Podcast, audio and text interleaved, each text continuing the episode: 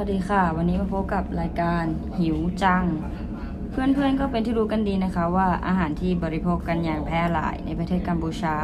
ก็มีทั้งผลไม้ข้าวก๋วยเตี๋ยวเครื่องดื่ม ขนมและซุปต่างๆ ที่รับประทานกันเกือบทุกมือ้อ และกับข้าวก็มีความหลากหลายทั้งที่เป็นแกงซุปทอดและผัด ส่วนข้าวที่ประเทศกัมพูชานั้นก็มีพันธุ์ข้าวจำนวนมาก รวมทั้งข้าวหอมและข้าวเหนียว ข้าวเหนียวจะนิยมรับประทานกันเป็นของหวานคู่กับผลไม้ เช่นมะม่วง อาหารกัมพูชาส่วนมากมีความคล้ายคลึงกับอาหารของประเทศเพื่อนบ้านอย่างประเทศไทยนั่นเอง แม้ว่าทั่วไปจะไม่เผ็ดเท่าไหร่และประเทศกัมพูชาก็มีประวัติในการเป็นอาณานิคมฝรั่งเศสในเอเชียตะวันออกเฉียงใต้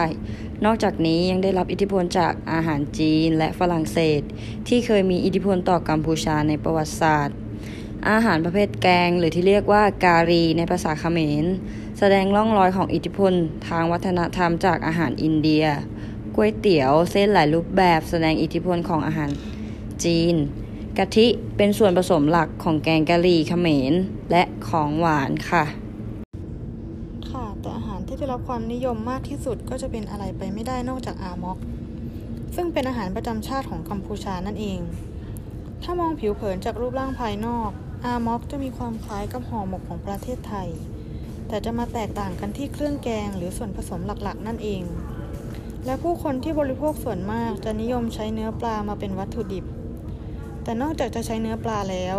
อาจจะเลือกใช้เนื้อไก่แทนก็ได้ ส่วนสาเหตุที่คนในประเทศกัมพูชานิยมรับประทานปลาเนื่องจาก สภาพภูมิอากาศของกัมพูชามีแหล่งน้ำที่อุดมสมบูรณ์ทำให้ปลาเป็นอาหารที่หารับประทานได้ง่ายนั่นเอง ถ้าเพื่อนๆ คนไหนสนใจอยากจะลองชิมอาร์ม็อกก็สามารถลองทำเองได้ง่าย ๆ ที่บ้านเลยค่ะ